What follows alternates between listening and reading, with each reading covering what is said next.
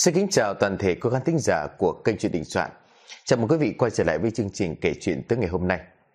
À, thưa quý vị thì à, tuổi thơ của mỗi chúng ta lớn lên không thiếu lời du tiếng hát của mẹ và khi chúng ta lớn lên một chút thì những bài đồng dao đã trở thành à, những cái gì đó rất là thân quen, những lời ca rất là thân quen trong cái tuổi thơ của chúng ta. À, từ những bài đồng dao đó thì chúng ta có những cái trò chơi thời thuở thuở thơ ấu à, như là à, mà rất là gần gũi với chúng ta như bịt mắt bắt dê, à, rung răng rung rẻ hoặc là à, chi chi chành chành. Tất cả những cái trò chơi đó đều bắt nguồn từ những bài đồng dao rất là thân quen. Trước đây thì chúng tôi đã có dịp giới thiệu đến quý vị một cái câu chuyện, à, một bộ truyện rất hay của tác giả Thục Linh có cái tựa đề là Bóng trăng trắng ngà Một bộ truyện được quý vị rất là yêu mến. Từ bài hát à, đó thì tác giả đã cho chúng ta thấy ẩn sau những cái lời hát rất là hay, rất là ngọt ngào và du dương đó là cả những cái câu chuyện à, rất là hay. Và cũng tiếp nối cái series chuyện đó thì trong buổi tối ngày hôm nay à, chúng tôi xin kể cho quý vị nghe những cái câu chuyện ẩn sâu ẩn sâu bên trong những cái bài đồng dao đã rất là quen thuộc với chúng ta chẳng hạn như là rung răng rung rẻ chi chi chảnh chảnh lộn cầu vồng tất cả những bài hát đó tưởng chừng nó chỉ là những cái lời qua à, rất là thánh thót rất nhẹ nhàng gắn liền với tuổi thơ của chúng ta. Tuy nhiên đằng sau mỗi cái câu chuyện mỗi cái bài hát đó thì lại ẩn chứa những cái câu chuyện rất đau lòng mà tác giả thục linh đã khai thác trong à, series những cái câu chuyện đồng dao mà tới hôm nay chúng tôi có dịp để hân hạnh giới thiệu đến quý khán thính giả bốn phương. Thưa quý vị, cũng trong buổi tối ngày hôm nay thì trên kênh Hẻm Chuyện Mai chúng tôi phát hành một câu chuyện ngắn có tựa đề là Ngải Vật trên kênh Hẻm Tâm Linh thì à, MC Ngọc Lâm có ngồi kể cho quý vị nghe một câu chuyện ngắn cũng rất hay, cũng rất là rùng rợn.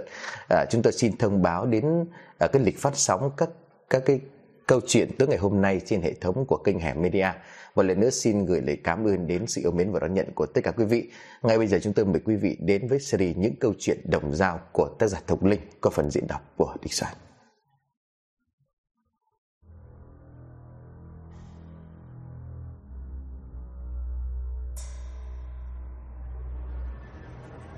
Xin hân hạnh giới thiệu cùng quý khán thính giả những chuyện đồng dao kinh dị của tác giả Thục Linh qua phần diễn đọc của Đình Soạn. Chuyện 1 Dung răng dung rẻ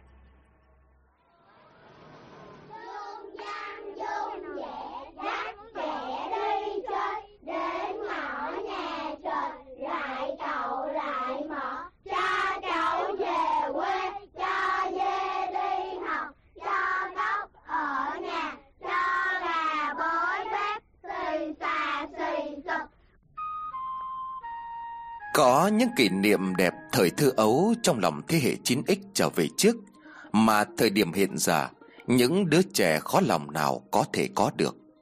Đó chính là những giờ phút trò chơi cùng với bạn bè của mình Trên sân trường, sân bóng, sân khu tập thể. Những trò chơi dân gian thuở ấy đã dần mai một theo thời gian Để nhường chỗ cho những chương trình, những trò chơi vui mắt trên tivi, màn hình điện thoại.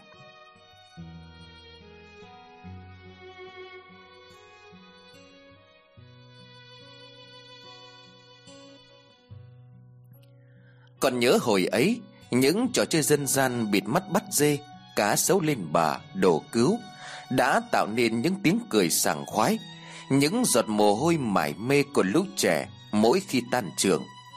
Những trò chơi dân gian ấy đã ra đời từ rất lâu, Thời cha ông truyền lại, Ai ai cũng biết cách chơi.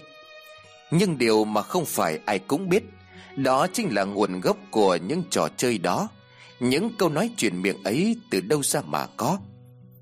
Có những trò chơi ra đời hết sức vô tình, Lại có những trò chơi mang trong mình cả một câu chuyện phía sau. Và tất nhiên không phải câu chuyện nào cũng dễ chịu. Điển hình như bài đồng dao đi kèm trò chơi, Rung răng rung rẻ Mà bà và mẹ hay hát cho chúng ta nghe hồi bé. Dùng răng rung rẻ Dắt trẻ đi chơi, Đến ngõ nhà trời lại cậu lại mở cho cháu về quê, Cho dê đi học, Cho cóc ở nhà, Cho gà bới bếp, U a u ập Đóng sập cửa vào, Hay xì xà xì sụp Ngồi thụp xuống đây.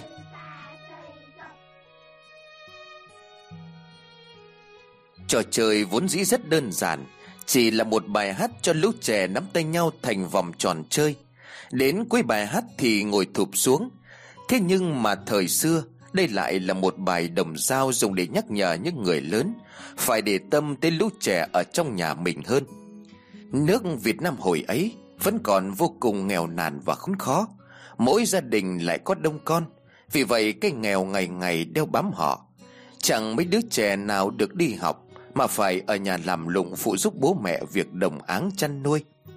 Nếu chẳng may phụ mẫu thân bệnh, Thì gánh nặng lại càng đè lên vai của những đứa trẻ lớn ở trong nhà. Chúng phải dậy từ sáng sớm để mò cô bắt ốc Hay đi rình ếch trong đêm. Mọi sự bắt đầu trong một gia đình nghèo khổ như vậy ở thôn A.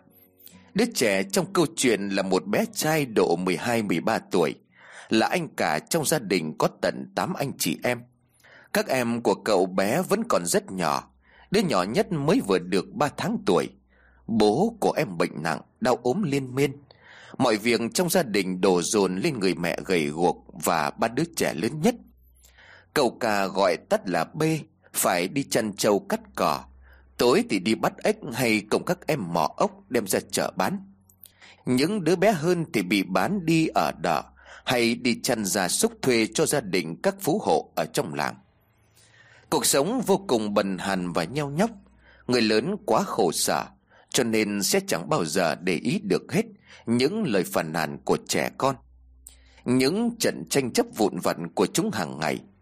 Miếng ăn còn chẳng bao giờ đủ Nữa là kiên nhẫn lắng nghe. Người mẹ của B cũng như vậy, Chỉ quẩn quanh bên mối lo cơm áo gạo tiền Mà gạt phát đi lời nói của đứa con gái thứ tư. Mẹ ơi, Con hay nhìn thấy một chú mặc áo đen Đứng ở ngoài cửa nhà mình Rồi theo các anh chị lúc anh chị ra đồng. Chúng bày chỉ tưởng tượng vớ vẩn, Làm gì có ai. Gặp người lạ nhớ đừng có mà theo người ta là được rồi. Còn con trâu thì trông cho kỹ không lại chạy mất. Mọi chuyện cứ thế trôi qua cho tới một ngày Chị nhận được thông tin. Đứa con trai thứ hai của chị chết đuối. Xác của đứa trẻ được tìm thấy ở một lạch nước nông ở ngoài đồng. Vốn dĩ do người dân đào để tưới tiêu cho những thửa ruộng gần đó. Rõ ràng đêm hôm trước, nó vẫn còn cùng các anh chị em đi bắt ếch. Vậy mà bây giờ lại nằm lại một mình. Lúc những đứa trẻ tàn về nhà đã không thấy cậu thứ hai đi theo. Chúng mệt mỏi cho nên cũng không đợi lâu mà bỏ về trước. Chúng nghĩ địa hình đồng ruộng ở đây đã quá quen thuộc. Chắc cậu hai mải mê thứ gì đó không có để ý, Cho nên có thể lạc đường. Cái chết vô cùng kỳ lạ. Lệch nước nông nhưng mà đứa trẻ lại nằm úp, Sặc mà chết. Người mẹ quằn quại trong nỗi đau đớn, Chứng kiến điều đó, Sự áy náy dâng lên trong lòng của người con cả. Cậu bé tự trách mình đã không để mắt tới em cẩn thận. Chỉ có đứa con gái thứ ba và thứ tư nhìn nhau buồn rầu để lấm lét. Ai nấy đều bận rộn, Nên cái chết của đứa trẻ cũng không được điều tra thỏa đáng. Chỉ an táng ở nghĩa địa của làng rồi thôi. Những đứa trẻ trong gia đình vẫn lại tiếp tục nhiệm vụ, Càng thêm mệt mỏi khi mất đi một cánh tay. Em Tư mới 8 tuổi, Phải thấy anh đi mò cua bắt ốc ban đêm. Người mẹ để các con đi cũng có phần lo lắng, Nhưng chỉ phải chăm chồng ốm ở nhà. Chồng mấy đứa con nhỏ và thức đêm làm đồ hàng xén, Chút quà sáng mang ra chợ bán, Cho nên cũng chẳng thể sát sao được. Vậy nhưng họa vô đơn chí tay ương cứ thế ập xuống mà chẳng thể nào tránh khỏi. Đám tang của cậu thứ hai chưa lâu Vào một đêm trăng tĩnh mịch Hai đứa trẻ lem lúc chạy hớt hải về nhà. Khuôn mặt thất thần gào thét tên mẹ. Mẹ ơi! Những đứa trẻ đang ngủ gật gù trên chõng cũng giật mình thức giấc. Anh cả, anh cả! Anh làm sao, giời ơi khổ lắm nữa mà! Người mẹ khổ sở nói. Anh, anh cả ngất rồi. Anh cả nằm ở ngoài ruộng. Mẹ ơi, cứu. Nghe tới đó Người mẹ chạy như bay ra ngoài bãi ruộng của làng. Thấy đứa con trai của mình đang nằm ở thửa ruộng xa xôi Mặt úp xuống dưới lớp bùn dày. Cô sốc đứa con lên Thấy người của nó lạnh ngắt. Cô bà cô từ đành phải gõ cửa nhà dân gần đó để xin trợ giúp. Cơn ác mộng dường như lặp lại với người mẹ trẻ. Cậu B được đưa về nhà nhưng hơi thở rất yếu. Cả gia đình lại chẳng có tài sản gì. Khó mà mời được thầy thuốc giỏi về. Thầy lăng trong làng cũng lắc đầu thở dài. Chỉ chữa trị bằng thuốc nam, Còn số mệnh cậu bé tới đâu Thì đành phải nghe theo ý trời. Người bố, người mẹ héo hon vì đau buồn. Nhà có tám người con Mà bây giờ đã mất gần như hai đứa. Chắc chắn là do người đàn ông đó mẹ ạ. Cô bé Tư nói Người đàn ông nào? Người đàn ông áo đen, Tức là có kẻ ám hại anh con hả? Cái bà có nhìn thấy không? Trời ơi là trời, Sao trời lại đầy đọa số con khổ vậy chứ? Nhà đã nghèo mệt dẹp rồi, Quan sẽ không tin nhà mình, Sẽ không giúp nhà mình đâu. Con tôi khổ quá. Con con không nhìn thấy, Nhưng con tin em Tư. Lần trước nó cũng bảo là anh hai đi theo người đàn ông đó Rồi rồi. Người mẹ thở dài hiu hắt. Chuyện gì đang diễn ra cô không thể hiểu. Hàng xóm tối lửa tắt đèn có nhau, Dù của cải không có là bao, Nhưng tình người vẫn luôn ấm áp. Mấy ngày biết tin gia đình của cậu bé B xảy ra chuyện, Hàng xóm qua lại rất đông. Họ an ủi tinh thần của bà mẹ, Góp thêm ít đồ ăn thuốc thang. Người mẹ vẫn sầu muộn, Khóc lóc chẳng thôi. Đúng lúc đó, bà cụ ở cuối thôn sang thăm hỏi, Khuyên nhủ vài ba câu. Bây giờ đôi mắt đã mù lòa Không còn được như xưa nữa. Nhưng tâm là có thể nhìn rõ nhiều chuyện khác. Cái chết của thằng bé hai, Rồi tai nạn của thằng cả, Đều có nguyên do cả đó. Cháu ngu muội rốt nát, Từ bé đã chẳng được học hành gì. Bà thương xót nói rõ giúp cháu, Nếu mà cứu được thằng cả Thì cháu muôn vàn đội ơn. Thằng thứ năm nhà cháu sinh năm nào, Có sinh vào năm dần không? Dạ vâng thằng bé sinh năm mậu dần, Sao sao ạ? Vậy thì có liên quan. Vậy thì số thằng bé đoạt trường rồi cháu à Anh em trong nhà lớn hơn, Nhất là anh em trai không tai nạn Thì cũng mất mạng sớm. Hơn nữa, vong ma lần khuất ngoài ruộng đồng nhiều Coi như là cũng có lý do để bắt mạng. Là sao? Là sao ạ? Vong ma đoạt trưởng Đúng vậy. Số mệnh của thằng bé đã khác với anh trai của nó, Lại gặp được vong hợp lý bắt đi. Mệnh khổ rồi. Tức là số của thằng Năm đáng nhẽ phải làm con trưởng. Vì thế nên anh trai của nó không được sống lâu. Phải qua được cái nạn này mới coi như là thoát. Dạ bây giờ phải làm sao à? Con bé Tư nhà cháu cũng bảo là nó nhìn thấy người đàn ông lạ mặt đi theo chúng. Cháu thì lại không thấy gì. Chả nhẽ đó là ma sao? Bà ơi, bà thương tình thì thương cho chót. Giờ cháu phải làm sao để cứu thằng cả bây giờ? Cháu cũng dồn hết của nải mời thầy thuốc, Nhưng mà chỉ hỗ trợ được phần nào thôi, Chứ mời được thầy giỏi, cháu cũng cạn sức rồi. Có những điều trẻ con có thể thấy Mà người lớn lại chẳng tin. Cũng may, Cũng có cái may Là gia tiên nhà cháu vẫn đang chống cự, Đang gánh cho rất nhiều. Bên họ nhà chồng có gia đình cô gì chú bác nào Từng mất nhiều người không? Mất nhiều người ạ? À? Họ hàng bên chồng cháu cũng lưu lạc cũng khá lâu rồi. Trước nhà cháu sống ở thôn khác Đói rét quá mới tận cư lên đây.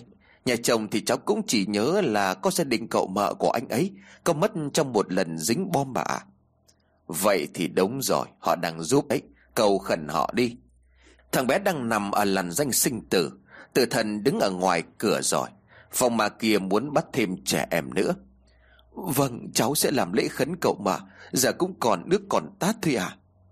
Người mẹ thở hắt ra buồn rầu. Thế hàng ngày thằng cả phải làm những gì? Cũng nhiều bà ạ, Từ sáng tới tối, Ban ngày nó ra đồng làm, Dắt con trâu cày mấy vòng ruộng.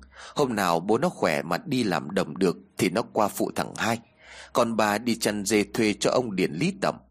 Tối thì về bắt trứng Cho gà lợn ăn đêm đi bắt ếch. Ngày được nghỉ có hai canh giờ. Trời ơi, tội thằng bé quá. Nó làm anh cả cho nên thiệt thòi đủ thứ. Có cái gì ngon hay có cái áo mới Phải nhường cho các em mặc trước Vậy mà. Những cái vật hàng ngày thằng bé chăm sóc Dành tâm tư tâm huyết vào đó Chắc cũng sẽ giúp đỡ được nó phần nào. Bà có một bài thuốc cổ Tăng sức trợ lực cho người đau ốm. Cháu cứ cho thằng bé dùng thử Hiệu nghiệm lắm. Bột sừng dê, máu màu gà và nhảy ra cốc. Bà lão hướng người mẹ cách bào chế phương thuốc quý hiếm Rồi lặng lẽ rời đi. Người mẹ ngẫm nghĩ lo lắng lắm. Máu màu gà thì cô có thể miễn cưỡng dùng con gà của nhà là được, Nhưng còn cốc không hề dễ tìm. Hơn nữa, nếu mà lấy màu sừng của đàn dê quý nhà ông Lý Tẩm, Thì e rằng cả đời gia đình cô không ngóc đầu lên được ở cái làng này. Trong đầu của người mẹ chỉ văng vẳng lời nói của bà cụ Cầu lấy ra tiên, nếu số của thằng bé còn cứu được, Thì mọi thứ tự khắc an bài. Cô đành dặn đứa con thứ ba đi chăn dê cho ông Lý được lúc nào tranh thủ cứ một ít sừng dê, Rồi giấu đi. Bày ra lý do nói dối nào đó. Người mẹ ở nhà lo hương khói cầu khẩn ra tiên cứu đứa con trai cả của mình. Hai hôm trời mưa to khiến cho người mẹ càng nóng ruột. Hơi thở của đứa trẻ ngày một yếu, Công việc cũng phải hoãn lại nhiều. Đàn dê ở trong chuồng không cần chăn dắt. Những đứa trẻ cũng không đi bắt ếch thêm được nữa, Mà là tìm được một chú cốc nào. Tối hôm ấy đang vo gạo ở góc nhà Trận người mẹ nghe tiếng reo của cô bé Tư. Mẹ ơi, nhìn này. Cô bé chìa ra chiếc giò nhỏ mà lũ trẻ hay mang đi bắt ếch và ốc. Trong chiếc giò có một chú cóc bé xíu đang khẽ cử động Giữa những con ếch xanh đậm. Là đám ếch còi hôm trước chị ba bắt được đó. Mưa cho nên là chưa mang ra chợ bán được. Còn nghe tiếng kêu mới chạy ra xem. Ai ngờ lẫn một chú cóc vào đây. May quá Người mẹ mừng rỡ rồi bắt con cóc ra lột ra chế thuốc. Điều đáng lo nhất giờ là màu sừng dê của nhà ông Lý. Không biết làm cách nào để lấy được. Ngày hôm sau trời sáng tỏ Những đứa trẻ lại quay về công việc bình thường. Đến cuối buổi chiều Người mẹ thấy cô bé ba chạy về nhà như bay Nét mặt rạng rỡ. Mẹ, mẹ ơi, lấy được rồi, lấy được rồi này. Đứa trẻ đưa vào tay mẹ một màu sừng bé xíu. Sao con lấy được? Ông Lý có bắt tội gì không? Không mẹ ạ. Hôm nay trong đàn dê, Có hai con dê đực lao vào cọ sừng đấu đá, Rồi chẳng may mắc vào nhau. Còn báo cáo ông Lý, Ông cũng chẳng lại gần để gỡ chúng ra được. Đành sai hai anh người làm kéo ra. Anh ngờ chúng ngọ ngoậy mãi Rồi một chiếc sừng bị gãy văng ra. Ông Lý chỉ mày hậm hực chứ không để ý tới, Cho nên con đã nhặt được về. Đúng là trời muốn giúp chúng ta, Để đó mẹ làm thuốc cho anh cả. Người mẹ ra khu chuồng bắt con gà trống duy nhất của nhà, Trích lấy một chút máu trên màu gà, Rồi mà chiếc sừng trộn lẫn cộng thêm dải cốc đã lọc qua, Thêm một chút lá thuốc các loại. Đêm hôm đó, cậu cả đã được uống bát thuốc kỳ lạ ấy, Nhưng chưa tỉnh lại ngay. Đêm khuya mệt mỏi nằm thiếp đi trên chiếc chõng cũ ọp ẹp, Người mẹ nằm mộng, Thấy ngoài trời mưa rất to, Ngoài cửa lại có tiếng gõ. Tiếng gõ hết sức gấp gáp và vội vàng, Thúc giục cô phải mở cửa ngay. Đứng trước cửa là hai bóng người cao lớn, Một nam một nữ, Khuôn mặt ướt trong nước mưa, Toàn thân có vài vết máu. Tay của hai người nắm chặt một đứa trẻ rồi đưa cho cô. Giữ chặt lấy 10 ngày nữa Và ban đêm dù có chuyện gì Cũng không được đưa nó ra khỏi nhà. Không được mở cửa nhà thì càng tốt. Cô đưa tay ôm lấy đứa trẻ Thì cũng đúng là lúc tiếng sấm Ở phía sau hai người rền vang. Một đoàn binh lính mũ mão chỉnh tề lao ầm ầm tới. Cô giật mình tỉnh giấc, Không hiểu ý nghĩa giấc mơ lộn xộn vừa rồi. Sáng tinh mơ ngày hôm sau, Cậu bé bê khẽ khàng mở mắt. Hồi tỉnh sau khoảng thời gian hôn mê, Người mẹ hết sức mừng rỡ, Coi như đứa con của cô đã có cơ hội sống tiếp. Tuy nhiên đứa trẻ từ lúc tỉnh dậy đã hết sức bẩn thần Miệng hay lẩm bẩm những câu chuyện linh tinh. Người mẹ cố gắng hỏi điều xảy ra đêm cậu bé gặp nạn. Cậu bé bê ngập ngừng rồi cũng trả lời. Con thấy một người đàn ông trông hiền lành lắm. Có nhà con kéo gạo nước tới cuối mương. Con nghĩ mẹ dặn không nhận đồ người lạ, Chứ còn giúp đỡ thì cũng chẳng sao. Rồi con thấy hơi lạ là đêm rồi mà họ vẫn còn đứng tưới nước, Nhưng con vẫn đi theo người ta. Xong rồi con tự dưng ngã xuống và mê đi. Con thấy mình đi theo người đàn ông lạ mặt đó, Trên một quãng đường rất lạ, Xung quanh nhìn như các tầng mây. Đi lâu lắm, con muốn về nhà không biết lối. Có hỏi người đó cũng không trả lời, Cũng chẳng quay đầu lại. Tức là có người hại con rồi. Người mẹ thẳng thốt nhưng vẫn không dám nói ra sự thật, Vì lo con sẽ sợ hãi. Tới một chiếc cổng lớn, Người đó định đưa con vào trong thì gặp hai người chặn lại. Hai người đó tự xưng là cậu là mợ của bố, Con gọi bằng ông bà. Nói rằng con không được bước tiếp, Hỏi con có muốn về với bố mẹ, Tiếp tục làm lụng chăm sóc các em không?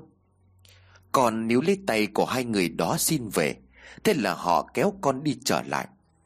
Chạy thật nhanh vì ngay sau đó có một đám bộ binh trông rất lạ đuổi theo.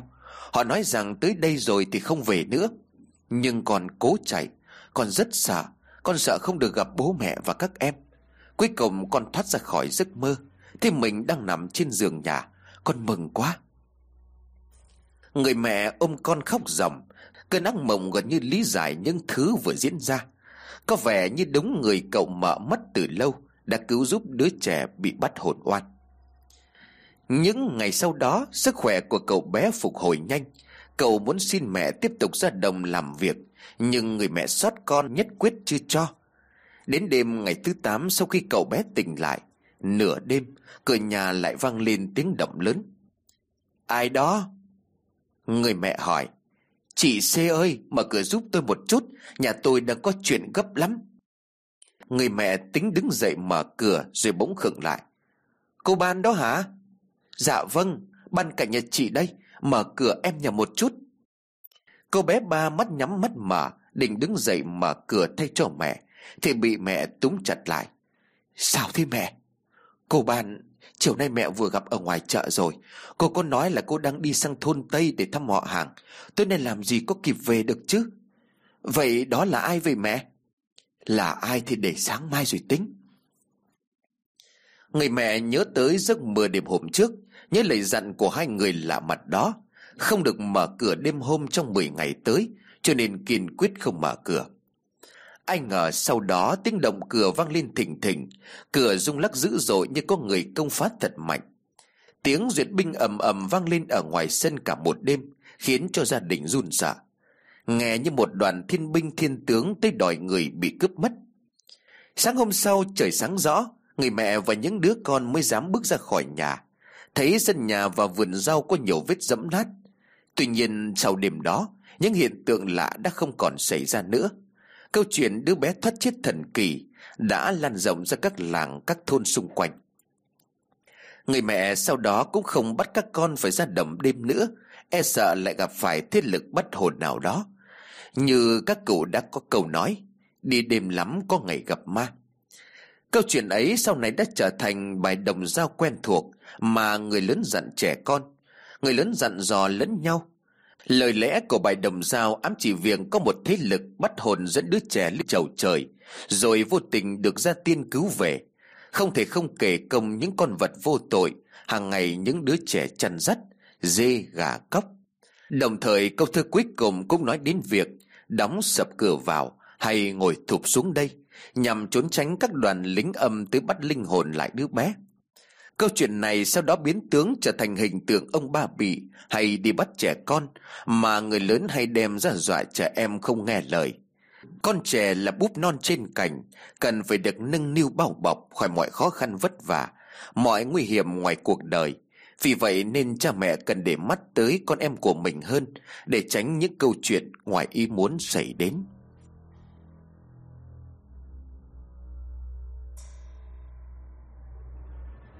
Câu chuyện số 2 Dầm rắn lên mây.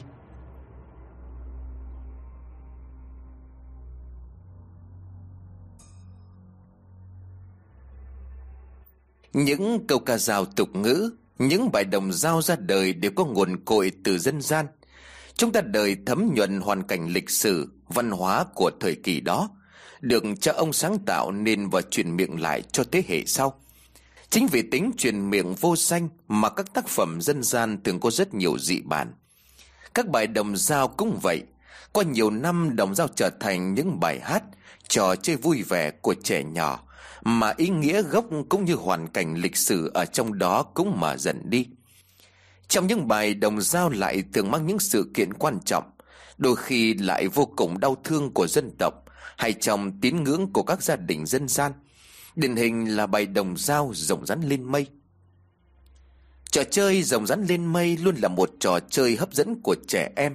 Sẽ có một bên đóng vai tà, Người thầy thuốc đứng ở một bên. Bên kia là một đám trẻ xếp hàng dòng bám gấu áo nhau Rầm rắn. Người đóng vai thầy thuốc sẽ đối đáp với đám trẻ con đến xin thuốc chữa bệnh. Và đến cuối cùng sẽ bắt đầu đuổi bắt một người trong đám trẻ xếp hàng. Nguyên văn lời đối thoại của bài đồng giao ấy như sau. Rồng rắn lên mây, Có cây núc nát có nhà điểm binh, Thầy thuốc có nhà hay không? Thầy thuốc báo không có nhà Thì lại đi vòng từ đầu. Thầy thuốc, có, Mẹ con rồng rắn đi đâu? Rồng rắn đáp, Rồng rắn đi lấy thuốc cho con. Thầy thuốc nói, Con lên mấy? Dạ con lên một. Thầy thuốc nói tiếp Thuốc chẳng ngon. Rồng rắn nói, Con lên hai. Thầy thuốc Thuốc chẳng ngon cứ thế đến mười. Rồng rắn lại nói, con lên mười. Thầy thuốc đáp, Thuốc ngon vậy xin khúc đầu. Rồng rắn thưa, Khúc đầu toàn xương toàn sầu Thầy thuốc nói, Xin khúc giữa. Rồng rắn thưa, Khúc giữa toàn máu toàn me. Thầy thuốc đáp, Xin khúc đuôi. Rồng rắn trả lời, Khúc đuôi tha hồ mà đuổi. Trò chơi mang lại cảm giác hồi hộp cho người chơi Khi tất cả những đứa trẻ phải bảo vệ người bị bắt khỏi nhân vật thầy thuốc. Trò chơi vui vẻ là vậy Nhưng lại ẩn chứa phía sau câu chuyện đau thương. Nỗi ám ảnh của nhân dân từ ấy tới thời này vẫn chưa dứt. Đó là câu chuyện xuất phát từ một dòng họ Việt Nam xưa. Vào thời phong kiến, người Việt hay sống theo quần thể làng xã. Những người có mối quan hệ họ hàng thường sống quây quần với nhau cho tới tận bây giờ, ở rất nhiều tỉnh thành trên khắp đất nước, nếp sống gần gũi này vẫn được duy trì. Vì thế nếu chỉ cần một gia đình ở trong dòng họ có chuyện, cả một vùng xung quanh cũng nhốn nháo theo. Bi kịch bắt đầu khi anh tối, ở độ tuổi ngoài 40, vẫn còn đang khỏe mạnh, trúng gió mà mất đột ngột trong đêm. Anh Chỗi là con thứ hai của bà cụ Mai, dòng họ Trần làng Thanh Phiến, Cả dòng họ đau xót đưa tiến Làm ma chay đầy đủ, Đem chôn cất ở nghĩa địa của làng. Dòng họ Trần trước nay thân thiết khẳng khít, Chỉ là không phải hộ phú ở trong làng. Đa số là nông dân làm đồng làm ruộng, Thuê mướn quanh năm.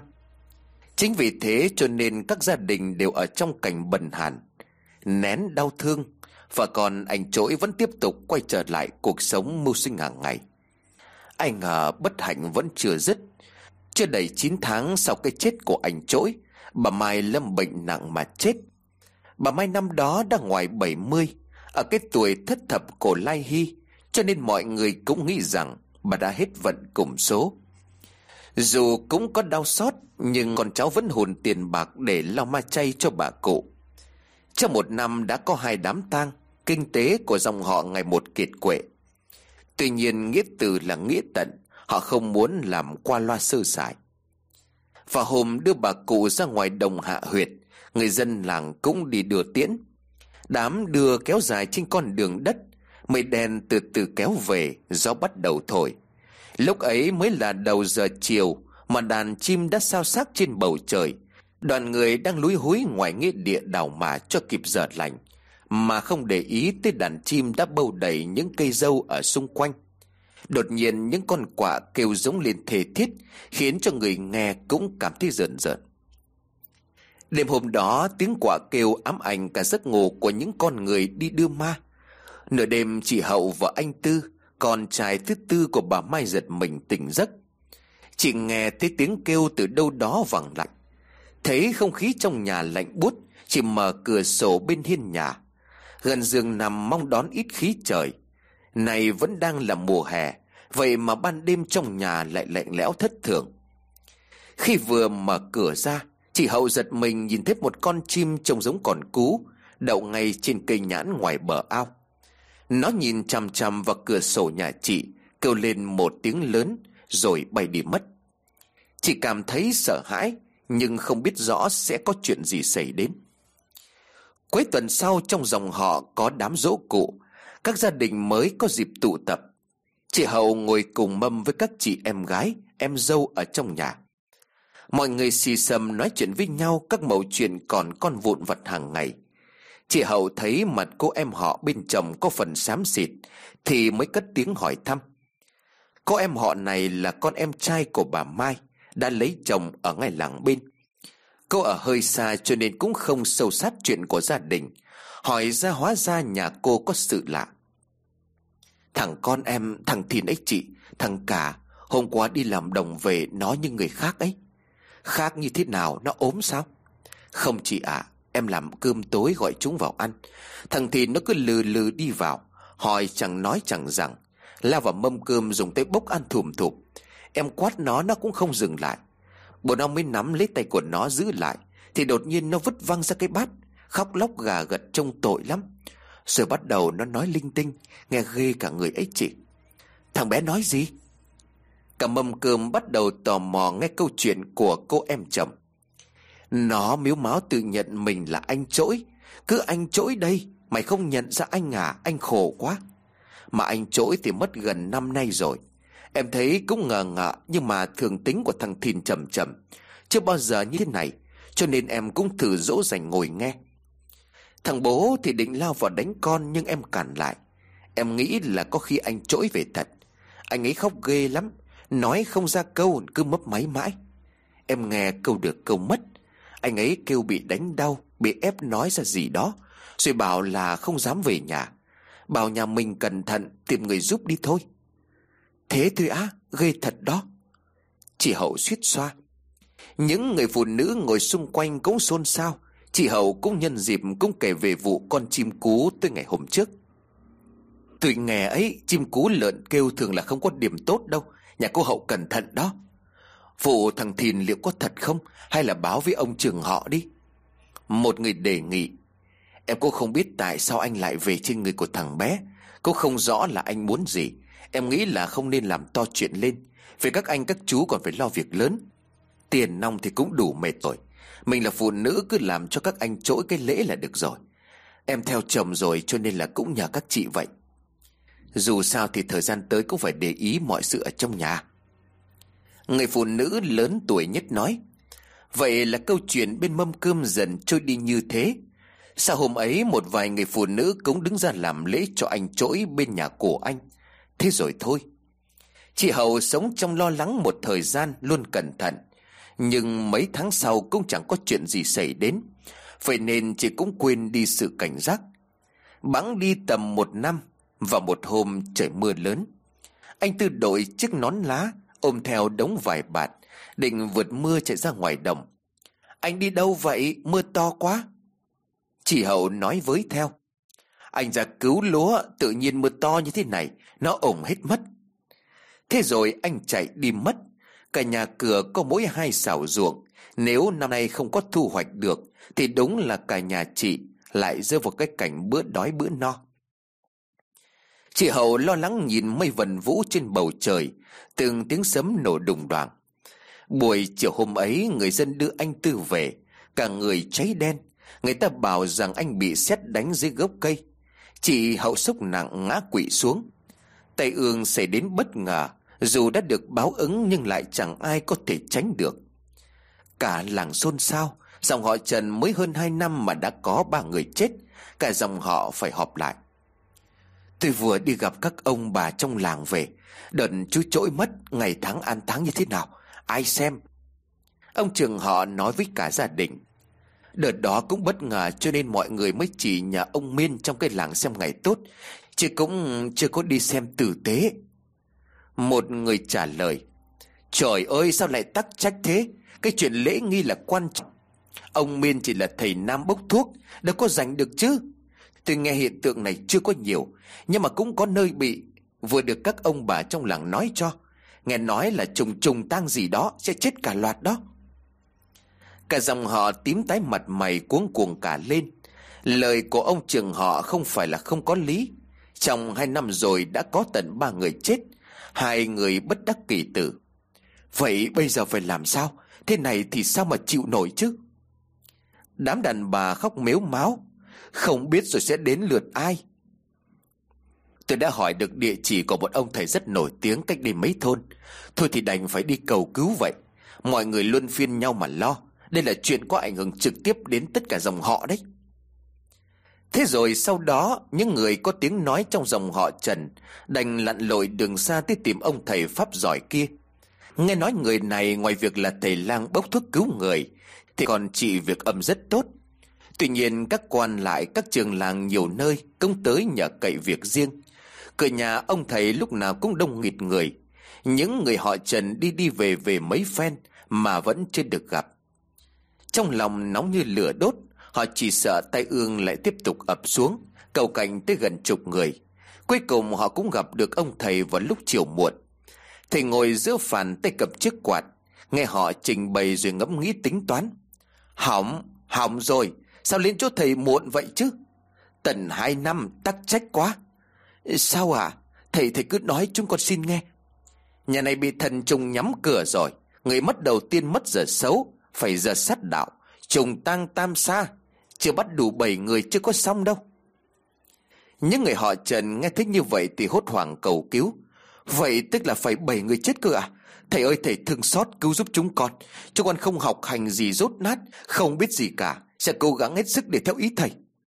Tôi biết các anh chị cũng chẳng có giàu có gì cả. Tiền bạc danh lộc tôi cũng không có thiếu. Cho nên tôi cũng chẳng cần tiền bạc của anh chị. Tôi sẽ tận lực giúp đỡ. Nhưng xong việc, tôi cần các anh chị tặng tôi một thứ.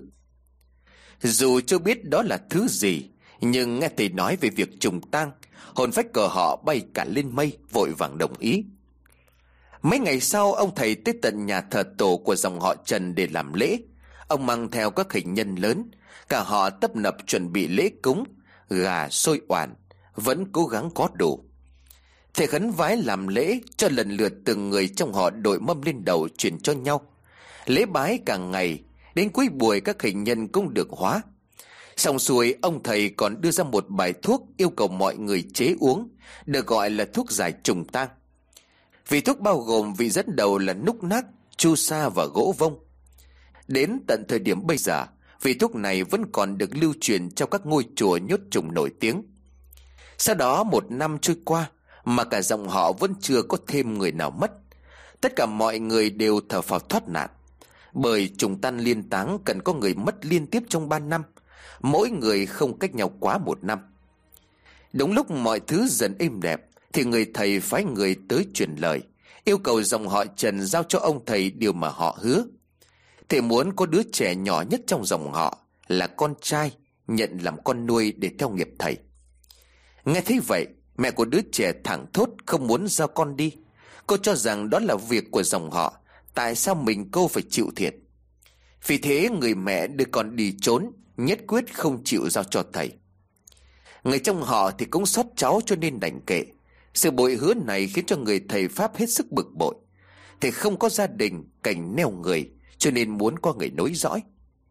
Một tuần sau sự lạ xảy đến, Trên thân hình của những người trong dòng họ Trần Bắt đầu xuất hiện những vết bầm tím như bị ai đánh.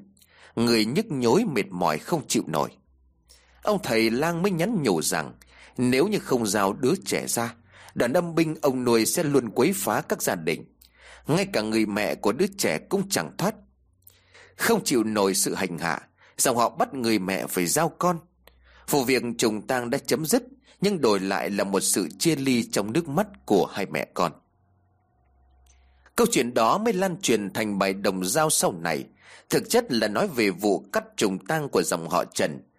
Rồng rắn lên mây, Tức ám chỉ cả một đoàn người phải lên mây, chầu trời bỏ mạng sống. Vì thế họ phải tìm đến nhà ông thầy thuốc có cây núc nắc Vị thuốc giải trùng tang để xin sự trợ giúp. Tuy nhiên ông thầy này lại có nhà điểm binh, Tức là có nuôi đoàn âm binh hùng hãn. Việc đoàn người rồng rắn tìm đến nhà thầy mấy lần Mới gặp được cũng được dân gian miêu tả. Khi hỏi tới 10 lần thì thầy thuốc mới nói, Có nhà và cho thuốc. Tuy nhiên sau hành động cho thuốc, Người thầy lại muốn xin một khúc của đoàn người rồng rắn. Khúc ở đây có thể hiểu là xin một người. Khúc đầu ám chỉ những người lớn ở đầu dòng họ. Không thể bắt đi cho nên mới nói, Toàn xương sầu, họ đã già. Khúc giữa là những người thành niên trong độ trung tuổi. Cũng không thể bắt đi cho nên mới nói, Toàn máu toàn me. Họ là huyết mạch của dòng họ, Nơi khai chi tán diệp. Vậy cho nên chỉ còn khúc cuối là những đứa trẻ thơ trong dòng họ. Việc đoàn người rồng rắn đồng ý cho thầy tha hồ đuổi khúc cuối cũng ám chỉ khi những người dòng họ Trần vô tình đồng ý để cho thầy thuốc bắt người. Việc đoàn người rồng rắn cố gắng bảo vệ người đứng cuối của hàng khỏi người đóng vai thầy thuốc cũng là giữ lại khoảng thời gian cả dòng họ đứng ra bao che cho hai mẹ con khi chạy trốn. Trẻ em luôn học theo người lớn rất nhanh cho nên cũng nghi lễ cúng bái. Diễu hành thời xưa đều bị chúng sao chấp lại Rồi biến thành trò chơi của mình. Ngay cả câu chuyện này cũng được sao chép và diễu nhại thành trò vui giữa đám trẻ, Dần mất đi ý nghĩa thực sự ở phía sau. Tuy nhiên cũng có một cách hiểu khác về bài đồng giao này Liên quan đến lịch sử chống giặc của ông cha ta. Đó là vào thời điểm thực dân Pháp xâm lược nước ta, Nhân dân một cổ hai chồng Thực dân nửa phong kiến. Rồng có thể hiểu là vua.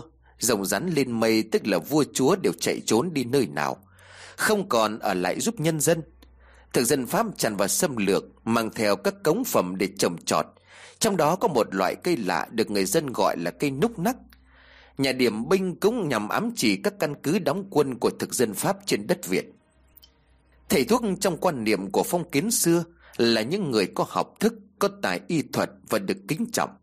Hay đi giúp đỡ nhân dân Tuy nhiên vào thời điểm này Chẳng có ai cứu giúp nhân dân Cho nên bài đồng giao mới chế nhạo Việc thầy thuốc không có nhà Số tuổi của những đứa con cũng ám chỉ những năm thực dân Pháp đô hộ. Dân đen lầm than không ai thường xót. Những người có thẩm quyền đều bị mua chuộc. Tới năm thứ 10 thì thực dân Pháp đã thành lực lượng thầy chính, ban thuốc để chữa bệnh và đồng hóa nhân dân. Đạt được mục đích chúng bắt đầu xin một khúc. Trong giả thiết này, khúc lại được hiểu là Bắc Trung Nam, ba miền của Tổ quốc. Pháp muốn xâm chiếm lấy một vùng của Việt Nam làm thuộc địa Lúc này khúc đầu là miền Bắc gần với Trung Quốc và các nước Liên Xô, cộng thêm phong trào đấu tranh chống thực dân Pháp diễn ra quyết liệt. Đối với chúng, miền Bắc toàn là xương sầu khó ăn, tiếp đến là khúc giữa miền Trung. Nơi này cũng đang có triều đình phong kiến đóng đô, thêm phong trào khởi nghĩa của tướng Nguyễn Tri Phương và Tôn Thất Thuyết, cho nên khúc này muốn lấy phải đổ nhiều máu hy sinh. Vì vậy toàn máu toàn me vẫn đáng bỏ qua. Chỉ còn miền Nam khúc cuối Pháp cố gắng đánh chiếm được Dùng uy thế hiếp triều đình Phải giao các tỉnh miền Nam cho chúng Sau cùng cũng giành được thuộc địa Vì vậy nên bài đồng giao Rồng rắn lên mây Còn ám chỉ cả lịch sử một thời kỳ đau thương của dân tộc Mất miền Nam và Tây thực dân Pháp dù có thể được hiểu theo cách nào đi chăng nữa Các bài đồng giao luôn chứa đựng những câu chuyện từ xưa tới nay Lưu giữ các sự kiện lịch sử quan trọng là hồn cốt của cha ông đáng được lưu truyền và chân quý. Câu chuyện này có tham khảo bài nghiên cứu của thầy Nguyễn Hồng Vĩ, quan điểm về lịch sử của nhà phê bình văn học Trương Tửu, bài viết về văn hóa diễu nhại và diễn sướng của nhà nghiên cứu Nguyễn Tiến Văn. Câu chuyện thứ ba, lộn cầu vồng.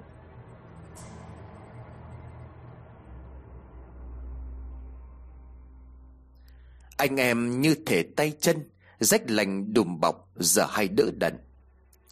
Tình thủ túc anh em được ca ngợi và chân quý Bởi cha ông ta bao đời nay. Cha ông luôn dặn dò anh em trong nhà Phải luôn yêu thương giúp đỡ lẫn nhau Là một khối thống nhất không thể tách rời. Cha mẹ sinh ra anh em như cây liền cảnh Cùng máu cùng thịt, Phải luôn sát cánh bên nhau trong cuộc sống. Vậy nhưng mà trong lịch sử thế giới, Trong cuộc sống hàng ngày, vẫn không thể nào tránh khỏi bó đũa có lúc xô lệch, Lúc tương lúc tàn. Anh em xích mích làm tổn thương lẫn nhau, Và đó cũng là một câu chuyện buồn sau bài đồng dao lộn cầu vọng vẫn trở về cái thời kỳ ấy Khi mà đất Việt còn thô sơ nghèo khổ.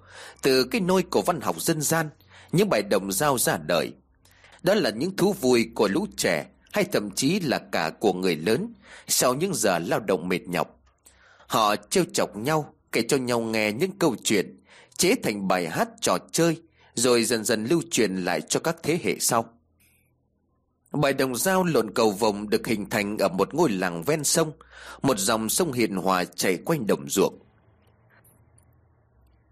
Ở một gia đình nọ có cả thầy bốn anh chị em, nhà chỉ có hai chị em gái, còn lại hai anh em trai, độ tuổi xen kẽ lẫn nhau. Do tổ tiên chăm chỉ để lại nhiều ruộng đất, cho nên cuộc sống trong gia đình cũng khấm khá hơn một số hộ khác Dân làng thường hay gọi gia đình ông cảnh đủ bởi họ đầy đủ chẳng thiếu thứ gì Cha mẹ của bốn anh chị em là người hiền lành chân chất Yêu thương các con Cho nên họ cũng luôn dặn dò các con phải đùm bọc lẫn nhau Cả gia đình quanh năm làm đồng bán thóc Mọi thứ cứ diễn ra êm đềm như vậy Những người con trai dần dần lớn lên trưởng thành và thay bố mẹ gánh vác công việc chính. Người chị cả tên là Lan, mang trong mình tình yêu của bố mẹ. Ông bà hy vọng cô sẽ có một cuộc đời khuê các hạnh phúc, được nâng niu như loài hoa lan quý. Còn lại người con gái út là em thứ tư trong gia đình được đặt tên là Huệ, loài hoa thanh cao nhẹ nhàng. Thời điểm đó hiếm khi nào con gái được cha mẹ đặt tên đẹp, Là bởi vì họ sợ rằng tên đẹp quá Thì ngược lại với cuộc đời của con mình Sợ con mình sẽ khổ Vậy nên những cái tên không hay Như là tèo tí nả nụ Phổ biến nhiều hơn trong xã hội. Chỉ có gia đình trung lưu thượng lưu Mới đặt tên cho con đẹp để xứng với danh môn. Bố mẹ của bốn anh chị em ngày trước cũng được học chữ, Đọc sách nho cho nên có chút trí thức. Tên của các con cũng là do ông đặt, Dành nhiều kỳ vọng vào đó, Mong con gái huệ chất lan tâm Nết na thủy mị. Ở trong một gia đình no đủ lại có anh trai phía trên, Cho nên cô em út được vô cùng chiều chuộng. Huệ kém chị cả của mình 4 tuổi, Trên là anh ba hơn cô bé 2 tuổi Và anh hai hơn 3 tuổi. Khoảng cách về độ tuổi không quá lớn, Cho nên anh em họ rất thân nhau. Thời điểm bố mẹ mới sinh Lan, Nhà còn mất vụ mùa, Cô không được chăm sóc như các em của mình. Càng về sau, gia cảnh càng khá, Tuổi thơ của họ tươi đẹp hơn một chút. Tuy nhiên một mầm mống đã gieo vào trong lòng của Lan từ rất lâu, Là vết nứt trong một bức phong tươi đẹp của gia đình, Mà không có một ai để ý tới, Một bi kịch đã xảy ra. Năm ấy, ruộng lúa của nhà ông Cảnh được mùa, Cả sáu rào ruộng đều lên vàng ươm, Hạt lúa căng mẩy tròn trịa thích mắt. Năm ấy cũng là năm Lan vừa tròn 17 tuổi, Độ tuổi trăng rằm đẹp nhất của thầy con gái. Ông Cảnh cũng tính nhân lúc vụ mùa đang tốt Xây thêm kho thóc phía sau nhà, Mở rộng căn nhà thêm mấy dàn nữa. Đồng thời trong đầu của ông cũng đã có dự tính chuyện hôn nhân cho các con gái của mình. Để cẩn thận hơn, Bà Tình là vợ ông Cảnh cũng đi qua mấy làng Để hỏi một thầy bói về các hỷ sự trong năm. Thầy có dặn bà là năm nay xây kho đậm thổ không đẹp, Còn cưới xin thì được. Xây nhà năm nay thì sau này nhiều lúa cũng chẳng để làm gì đâu. Thầy bói dặn dò như vậy, Bà tình nghe ù ù cạc cạc không hiểu rõ ý, Đem Nguyên về nói với chồng. Ông Cảnh thì không tin lắm, Ông quyết rồi thì cứ làm. Đến thời điểm cần làm việc lớn thì vẫn phải làm, Nhất là nghe vụ cưới xin của các con gái cũng ổn cho nên ông càng mừng. Nhà kho ông xây cũng là để cho con gái gả đi có mặt mũi hơn. Xong vụ mùa ông nhờ thợ động thổ xây luôn các gian nhà mới. Ngày xưa các cụ thường có câu, môn đăng hộ đối Để làm tiêu chí gắn cho những đôi trẻ lại với nhau. Không gì hơn bằng gia cảnh nhà trai nhà gái tương đương nhau, Cả về học thức lẫn tài sản. Chính vì vậy cho nên họ thường sắp xếp mai mối lũ trẻ với nhau từ trước, Thậm chí từ lúc chưa sinh ra, để sau này trở thành vợ chồng với nhau. Ông Cảnh cũng đã nhắm cho Lan một gia đình bề thế ở làng bên. Gia sản cũng tầm như ông, Là một hộ phú có nhiều xảo ruộng. Thế nhưng mà cuộc đời vẫn luôn ẩn chứa nhiều sự tình chéo ngheo. Muốn theo ý của mình không phải lúc nào cũng được. Thời xưa các cuộc hôn nhân thường đẫm trong nước mắt là vì như thế. Cha mẹ đặt đâu con ngồi đó, Rất nhiều những cặp đôi yêu nhau tha thiết mà cuối cùng cũng chẳng thể bền lâu bên nhau nụ tầm xuân nở ra xanh biếc, em lấy chồng anh tiếc lắm thay. Trong những năm tháng thử ấu, lan cũng như bao đứa trẻ khác chơi túm năm tùm ba ngoài sân đỉnh, chăn trầu sang tận đồng làng bên rồi chơi đùa ở đó. Khi đó cô đã để ý tới anh vấn, thiếu gia của một nhà trung lưu bằng tuổi cô. Vấn từ chối khéo bởi vì anh sẽ phải lên kinh để thi mất vài năm. Sợ khi trở về quá lứa lỡ thì của Lan Gia cảnh của Vẫn cũng có phần kém hơn nhà Lan một chút. Thế nhưng Lan vẫn quyết tâm đợi anh. Chỉ là tâm ý của người lớn và tâm ý của đám trẻ lại khác nhau. Ông Cảnh gọi riêng Lan ra sau bữa cơm. Cô cẩn thận pha một ấm trà mời cha Rồi mới ngồi xuống nghe. Ông nói cho cô về việc đã nhận lời mai mối cho cô cho gia đình cậu Phú nọ ở làng bên. Lan khóc lóc không chịu, xin tha cho phép mình qua lại với cậu Vấn. Ông Cảnh kiên quyết không đồng ý. Nhưng con không chịu thầy ơi, thầy thương con, con muốn lấy anh Vấn. Lan khóc lóc. Thầy chiều hư con rồi, đời thủa nhà ai con gái lại mất nết như thế. Sao lại đòi đi cưới người ta cơ chứ? Muối cả mặt nhục lắm con ạ. À. Nhưng trước giờ con muốn gì thầy U đều cố gắng cho con mà Tại sao lần này lại ép con như vậy Lan khóc lóc đòi tuyệt thực Ông Cảnh nói nặng nhẹ không được Ông đành thở dài thú nhận cái khó là thế này Tuần trước mà lúc con đang ra đồng thăm lúa Nhà thằng Vấn có qua đây Nhà anh ấy qua đây ạ à? Anh ấy muốn hỏi lấy con hả thầy Lan mừng rỡ Không chuyện nó là thế này Cha của Lan nhấp một ngụm trà có vẻ khó nói Chuyện là nhà họ định xin cái Huệ nhà mình cho con trai nhà họ Cái gì ạ? À? Huệ, con Huệ á? À? Lan sững sờ không tin vào tay của mình Đúng rồi Họ cũng muốn tìm cho con trai của mình một mối lương duyên. Cái Huệ cũng chơi với thằng Vấn từ nhỏ Độ tuổi lại vừa sinh. Để cho thằng Vấn học hành thành tài về Thì cái Huệ cũng vừa đến tuổi. Ban đầu thầy cũng chẳng có định nói cho con. Định để con yên bề ra thất rồi mới nói chuyện với cái Huệ sau. Thế, thế anh Vấn thì sao à? Anh không chịu đúng không thầy? Thằng Vấn hôm đó thì nó cũng có qua.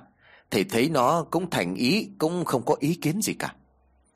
Lan nghe vậy tay như ủ đi, Nước mắt tuôn ra ẩn ẩn, Chạy vào trong buồng khóc òa lên. Bao nhiêu nỗi ấm ức dồn nén nhiều năm dâng lên trong lòng của Lan. Cô quên rằng những lúc cô đi chơi với chúng bạn, Luôn có Huệ đi cùng. Cha mẹ giao việc trông coi em út cho cô chị cả, Để hai người em trai của cô gánh vác việc đồng áng trong gia đình. Huệ là một đứa trẻ ngoan, Năm nay cũng đã 13 tuổi. Cậu bé rất ngưỡng mộ chị. Nhưng nhìn Huệ có nét mong manh xinh xắn hơn Lan. Lan luôn coi cô bé là một đứa trẻ ngây thơ không biết gì nhiều. Vậy mà, Câu chuyện tình yêu của cô vẽ ra vi vấn Đáng lẽ chỉ có hai người. Thế nhưng Huệ đã xuất hiện ở đó từ lúc nào chẳng biết. Chỉ là giờ vẫn cần Huệ hơn cô. Cô lại nhớ ánh mắt của anh khi cô mạnh dạn đề nghị Sẽ chờ đợi anh trở về. Vẫn có vẻ lúng túng khó nói. Cô cứ nghĩ rằng anh ngại và nghĩ cho cô. Cô lại không thể hiểu rằng anh cố ý chờ Huệ.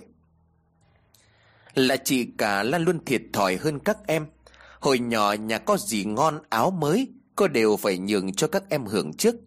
Rồi đến khi cha mẹ cô sinh ra Huệ, Mọi sự yêu thương lại dồn vào cô bé. Huệ được các anh trai bảo vệ cha mẹ nâng niu, Không phải lo lắng hay làm việc nặng nhọc.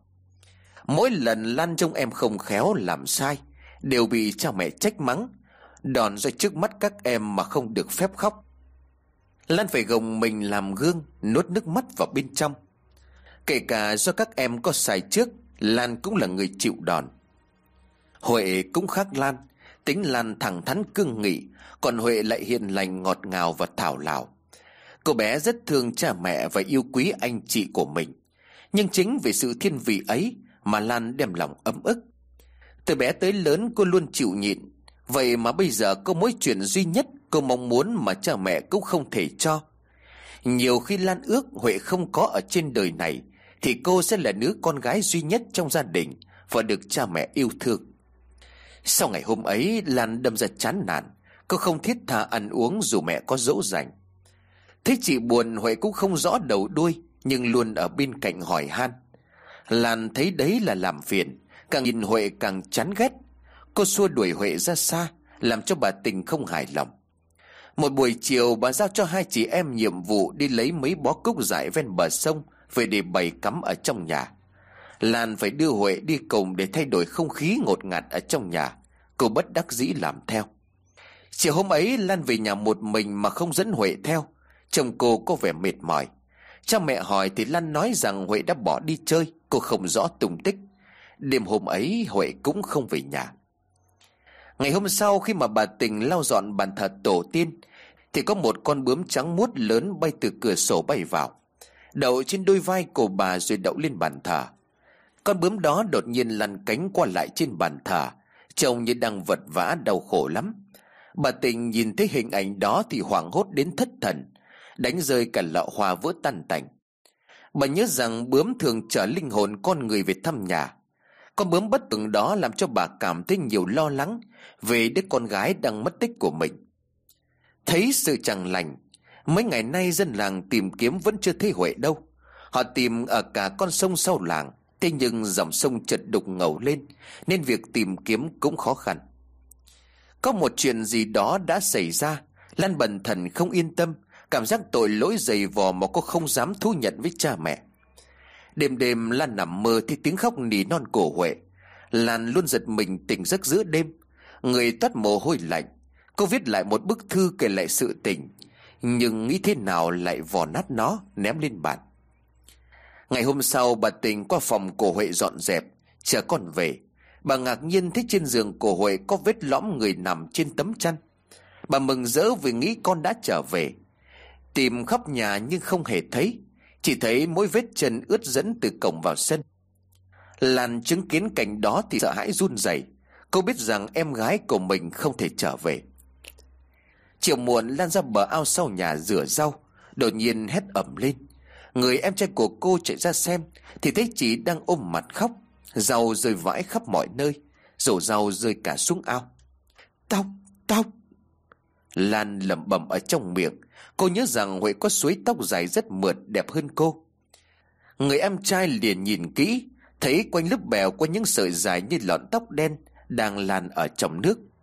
Anh cũng sợ hãi dìu chị gái, Lúc này đã không còn tỉnh táo vào trong nhà nằm nghỉ. Mọi người không hiểu những sự lạ gì đang diễn ra. Nửa đêm lần nghe tiếng rầm lớn vang lên, Như có thứ gì đó vào vào cửa sổ tre. Cô ngồi dậy chạy ra xem thì thấy một con quạ lớn đang đâm sầm vào cánh cửa liên tục. Cô vội mở cửa ra để đuổi nó đi. Thế nhưng khi vừa mở cánh cửa sổ, Mắt của Lan nhìn thẳng vào con chim lớn ấy. Cô kinh hoàng nhận ra con chim mang trên mình khuôn mặt của em gái mình. Hai mắt máu chảy đỏ lòm. Nó kêu lên thê thiết đến sờn cả da gà. Con chim lao về phía cô. Lần này Lan sợ đến phát điên, Chạy chân ra khỏi nhà, Băng qua sân tới con sông Và gieo mình xuống. Ngày hôm sau, gia đình của ông Cảnh không thích con gái đâu. Cả làng kéo đi tìm cũng không thấy. Người em trai tìm trong phòng của chị Thấy được tờ giấy đã được vo tròn, Đem cho cha mẹ xem. Đọc được sự thật trong bức thư, Bà tình khóc ngất. Lan kể về ngày đi hái hoa với em gái của mình. Hai chị em muốn sang bờ bên kia để hái được nhiều hoa tươi. Để sang được bên đó, phải đi qua cây cầu vòng bắc ngang qua sông. Huệ dục dã và ẩm ý khiến cô khó chịu. Lan bèn dồn sức ấm ức ra mà mắng nhức em. Huệ không hiểu sự tình bèn khóc lóc. Hai chị em cãi cự nhau Sau đẩy nhau khi đang bước qua cây cầu. Huệ mất đà và ngã xuống. Trước khi rơi hẳn xuống sông, Huệ vẫn còn níu được mép cầu. Thế nhưng trong vài chục giây ngắn ngủi đó, Lan đã không đưa tay ra cứu em gái. Sự ích kỷ trong cô trỗi dậy. Vậy là Huệ đã rơi xuống dòng sông mất hút. Lan hoảng hốt không biết phải làm thế nào. Bèn cố giấu sự việc. Thế nhưng kể từ đó, Ngày nào cô cũng bị lương tâm giằng xé. Lan mới thấy em gái của mình mắc kẹt Trong rong rêu lạnh lẽo, Không thoát ra được. Lan liên tục nhìn thấy những hình ảnh ma quái, Những sự kỳ lạ xảy ra trong ngôi nhà. Cô muốn tự trả giá cho tội lỗi của mình Và được giải thoát bởi sự dày vò. Trong thư Lan có chép, Con sẽ tự tìm em con về, Nó mắc kẹt không về được nếu ngày chúng con trở về Thấy được cầu vòng trên bầu trời, Tức là em đã tha thứ cho con Con xin thầy U tha thứ cho con. Dân làng tiếp tục lần mò trên dòng sông chảy quang làng, Nhưng vẫn chưa tìm được gì. Gia đình của ông Cảnh mời thầy cúng về chiêu hồn hai người con gái đáng thương, Mong sớm tìm được xác. Đàn lễ cúng cả ngày cả đêm khói hưởng nghỉ ngút thể phép gieo quả âm dương ba lần mà vẫn chưa được chấp thuận. Ngày hôm sau trời mưa rất lớn, Mặt sông nổi đầy bọt sóng, Dòng sông dần dần trở lên trong lại. Bà tình gào khóc bên bờ sông trong màn mưa, Sợ rằng hai đứa con của mình đã trôi ra ngoài cửa sông, Vĩnh viễn không thể trở về nhà. Bà được người thân dìu về nhà, Bà nhớ tới lời nói của ông thầy bói nọ, Bảo rằng nếu mà xây nhà năm nay, Thì năm sau nhà nhiều lúa cũng chẳng có ích gì. Hóa ra là như vậy Giờ mất con rồi thì tài sản cũng chẳng có ý nghĩa gì nữa. Bà hối hận tột cùng. Đêm hôm đó bà tình nằm mê man Mới thấy Huệ về bên giường, Nắm lấy tay của bà còn Lan đứng ở ngoài cửa phòng. Xong Huệ bước đi nắm tay của Lan quay lưng khỏi đó. Bà muốn thét lên giữa hai đứa lại, Ôm con vào trong lòng, Nhưng lại giật mình tỉnh giấc. Trời đã hừng nắng sau cơn mưa, Ở ngoài bờ sông tiếng mọi người gọi nhau ầm mỹ Xác của hai cô bé đã nổi lên giữa dòng sông Quấn chặt vào nhau trong đám rêu. Xác của Huệ đã phân hủy mạnh sau hơn một tuần ngâm trong nước. Hai cô bé được vớt lên đưa về nhà an táng. Trên bầu trời lúc ấy, Có một dải cầu vồng nhạt Màu vẽ một nét cong cong. Vậy là di nguyện của Lan đã thành hiện thực. Có lẽ Huệ cô đơn cho nên không muốn đi ra một mình. Cô bé không nổi lên được mà mắc kẹt dưới đáy sông. Khi người chị của mình tới nơi Cả hai chị em mới có thể nổi lên. Huệ đã tha thứ cho chị Lan rồi. Cậu con trai của bà Tình lẩm bẩm trong màn nước mắt, Chỉ tội nghiệp nhất là những người ở lại. Vợ chồng của ông Cảnh đồ từ đó về sau, Mãi mãi không nguôi nỗi đau mất con Vụ việc đau thương ấy được kể đi kể lại qua nhiều năm, Nhắc nhở con người về cái hạn sông nước, Về sự công bằng trong mỗi gia đình. Trong ngôi làng ấy cũng hình thành một trò chơi mang tên lộn cầu vồng Nguyên gốc sẽ có hai bé gái nắm lấy tay của nhau, Vừa hát vừa lộn qua lại, Nhằm nhắc tới sự tích này. Hai chị em cùng lộn cầu vồng nước trong nước chảy, Tức là từ cây cầu ấy mà ngã xuống sông mất. Lộn cầu vòng nước trong nước chảy, Có cô 17 có chị 13 Hai chị em ta cùng lộn cầu vòng. Trong đó, câu thư cuối ám chỉ tới hình ảnh cầu vòng sau cơn mưa Khi hai chị em đã được phát hiện và đưa về nhà. Có nhiều năm dân gian nhầm lẫn từ cầu vòng và cầu vòng với nhau, Thành ra tên bài hát trở thành lộn cầu vòng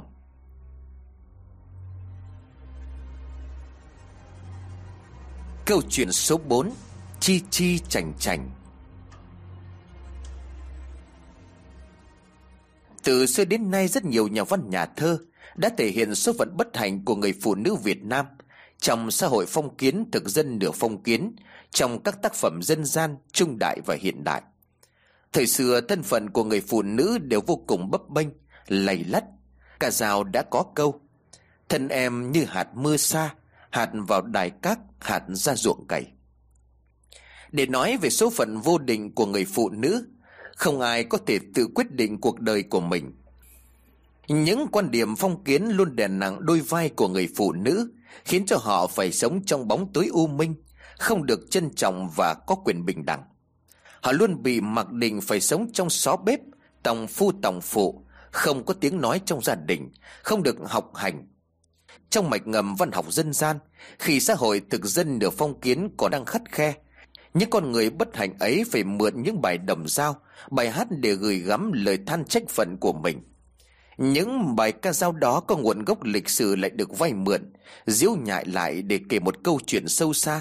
Chẳng hạn như bài đồng dao, chi chi chành chành, trong dân gian có lưu truyền một dị bản như sau. Chi chi chành chành cái đanh nổ lửa, con ngựa chết trương, Bà Vương bú tí Bắt dế đi tìm ù à ù ập Đóng sập cửa vào. Dị bàn này là một trò chơi dân gian đơn giản.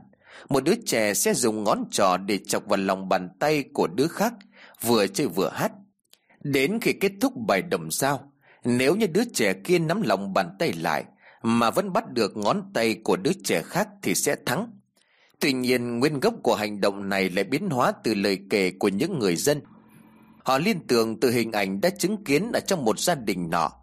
Đó là gia đình của ông Phú Nam, thuộc dạng giàu có ở trong làng. Gia đình ông đã làm nghề rèn ba đời, tới đời của ông thì lại ngày càng một phất lên. Ông nhận làm số lượng lớn cho một số nơi trong vùng, kể cả cho quân Pháp. Lò bể của xưởng ông không lúc nào là không đỏ lửa, gia nhân trong nhà luôn luôn tấp nập, chẳng khác nào một thương gia lớn thể phong kiến. Chỉ tiếc rằng ông Nam lấy hai bà vợ nhưng chỉ có độc một cậu con trai đặt tên là Trí Cả gia đình hết sức chiều chuộng cậu thiếu gia này. Ông Phú Nam muốn truyền lại nghề cho con của mình, Cho nên vô cùng kỳ vọng. Cậu con trai lớn lên khỏe mạnh, Làm thợ chính trong xưởng, Gia đình lại bề thế, Cho nên vô cùng kiêu căng ngạo mạn. Chẳng coi những người nghèo hèn ra gì. Con trai đến độ tuổi lấy vợ, Ông Nam bất đắc dĩ chấp nhận một mai mối cho con của mình. Đó là một cô gái nhà nghèo ở làng bên, tính tình hiền lành đoan trang. Ông của cô gái từng là bạn thân của ông nội cậu Trí, vì thế nên đã nhận lời mai mối cháu của nhau. Vợ chồng ông Nam chia ra cảnh con dâu nghèo khó, nhưng cô lại được tiếng là ngoan ngoãn cho nên cũng tạc lưới cho qua. Ông nghĩ rằng phụ nữ chỉ cần biết đẻ con trai và làm được việc nhà. Thế nhưng ông đã nhầm Vợ chồng cậu con trai không hề hạnh phúc Cậu chỉ bất mãn vì vợ không đẹp như những cô gái trên thành thị cậu đã từng gặp qua, Lại quê mùa cho nên khinh khỉnh ra mặt. Quanh năm suốt tháng, Người ta chỉ nghe thấy tiếng bát đĩa vỡ liềng xiềng trong nhà Vì những cơn thịnh nộ của Trí Trí chửi mắng vợ thậm tệ, Làm nghề rèn ở xưởng vất vả, Cho nên Trí phải có thân hình vạm vỡ, Lại ham chơi ít học, Cho nên cư xử như là phường vũ phu. Người vợ bị trà đạp không ít, Gây sọp cả đi vô cùng tội nghiệp. Nhiều người thích Trí cứ trò ngón tay vào chán vợ mà dí ra đằng sau, Mắng mò lối này lối khác. Chính vì vậy, hành động trong trò chơi chi chi chành chành Vốn dĩ phải dùng ngón trò chỉ vào chán người đối diện, Bắt nguồn chính từ hành động này. Dưới sức ép của bố mẹ chồng, Hai vợ chồng phải sinh lấy một đứa trẻ để nối dõi tông đường. Đến lúc đó chỉ mới bất đắc dĩ động vào người vợ của mình. Gần nửa năm sau ngày bước vào nhà ông Nam làm dâu, Cô vợ mới có mang. Hai ông bà quý cháu cho nên cũng nâng niu, Không bắt con dâu phải làm lụng nhiều nữa. Kiêng cứ vô cùng cẩn thận. Tuy nhiên, đứa con không thể nào cứu vãn tình cảm của Trí dành cho người vợ của mình. Nhìn vợ mình vật vờ như chiếc bóng ở trong nhà, Chẳng được tích sự gì cả. Anh ta lại càng thêm chán. Sau giờ làm việc Trí chẳng về nhà, Mà la cả cùng đám thiếu gia nhà khác, Dự các lễ hội ở làng bên Uống rượu đến đêm và tặng tiểu với những ả đào hát xinh đẹp. Người vợ đáng thương của Trí vò võ chờ chồng trong buộc, Bên ánh đèn dầu vàng vọt leo lắt Như số phận hầm hưu của mình. Vào thời điểm ấy, bi kịch ập xuống đầu của cô. Thời kỳ mang thai, Vợ của Chí mệt mỏi thất thường, Không ăn uống được gì mấy. Ấy thế mà bụng cô ngày một lớn, To lên một cách kỳ lạ. Lúc cô mang thai 3 tháng Mà trông như người đã 5-6 tháng từ lúc đó những lời đồn bắt đầu lan dần Từ những gia nhân ở trong nhà, Rồi lan dần đi khắp làng. Người ta đồn rằng vì bị chồng đối xử thậm tệ, Cho nên cô đã gian díu với người làm Chửa hoang chứ chẳng phải là con của Trí Bởi ai cũng đều chứng kiến anh ta lạnh nhạt phi vợ ngay từ ban đầu. Lệ đồn đến tay của Trí Anh ta nhầm tính lại ngày tháng công nhận ra sự lạ. Tin đồn đã làm với bẩn sĩ diện của Trí Khiến cho anh ta lên cơn thịnh nộ. Chí về nhà đe kiến chỉ chết vợ không thương tiếc. Vợ chồng ông Nam ngăn cản cũng chẳng được. Người vợ có trăm nghìn cái miệng cũng không thể biện bạch cho mình. Từ hồi về làm dâu, Cô quanh quẩn ở xó bếp, Chẳng ra ngoài mấy. Còn không thể về thăm bố mẹ đẻ, Sao có thể trừ hoang? Lão thầy lang trong làng đến khám cũng chỉ nói rằng, Thai nhi vẫn đang ổn, Phát triển bình thường, Nhưng lại to lớn hơn những thai nhi đồng tháng khác. Gia đình của ông Nam cứ lục đục mãi không yên. Lúc đó chị cũng đã say đắm một ả đào hát, cho nên muốn kiếm cớ này Để đuổi người vợ quê mùa kia đi. Anh ta không quan tâm đến đứa con trong bụng của vợ. Không có đứa con này, Anh ta có thể có nhiều đứa con khác. Điều quan trọng là sĩ diện của anh ta đã bị đầm tới. Thành danh của dòng họ anh đã bị lấm bẩn. Vì vậy anh không thể chứa chấp cô ta. Nếu đứa con của người khác, Nó sẽ không được phép sống. Bà Thanh vợ của ông Nam thấy nhà cửa không yên Cho nên sốt ruột Đi xem một cô đồng ghé tại lễ hội của làng Bà ta khẳng định rằng cái thanh của con dâu bà Thanh ẩn chứa nhiều sự bất thường và xui xẻo. Cô ta mang thai một con quỷ đó. Nó là quái thai chứ không phải là thường đâu. Sinh nó ra cả gia đình bà sẽ lụi bại. Bà Thanh nghe thấy như vậy thì sợ toát cả mồ hôi. Không biết phải xử lý như thế nào. Bà bàn với con trai tính kế để đuổi con dâu đi. Lúc đó cô vợ đã mang thai gần 8 tháng, bụng to vượt mặt đi lại khó khăn. Thôi hôm đó theo lời bàn trước với bà mẹ Chí về nhà gây sự Còn lao vào đánh đập vợ như thường. Anh ta đạp vào người vào bụng vợ không thương xót. Người vợ sợ tổn thương đến con Có rúm người lại vì sợ hãi. Mà chồng lao ra giả bộ căn ngăn Rồi kéo người con dâu vào trong buồng. Bà ta đã sửa soạn ra một bữa cơm tươm tất Khuyên nhủ con dâu hãy từ bỏ. Rời khỏi làng tới một nơi khác để sinh sống và nuôi con. Bà đưa cho con dâu một khoản tiền lớn, rồi trong đêm hôm đó, Dắt một con ngựa để cô ra đi. Người vợ khóc rất là nhiều, Cô không muốn ở lại để phải chết dưới tay người chồng vũ phu. Nhưng đi khỏi làng thì cô cũng chẳng biết cuộc đời của mình sẽ trôi giặt về đâu. Cô không thể về nhà bố mẹ đẻ, Hai ông bà sẽ không sống nổi bởi miệng lưỡi của người đời. Vậy cô một mình rong ngựa đi khỏi nhà chồng trong đêm khuya.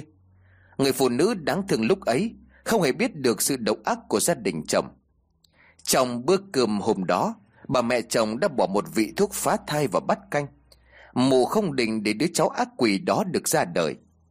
Đi được một đoạn khá xa thuốc bắt đầu phát tác mạnh. Người phụ nữ đau đớn ngã ngựa Rơi xuống đồng. Ba ngày sau đó ở thôn Tiền Hoàng cách đó khoảng 20 cây số về phía đông, Cả làng nháo nhào cả lên.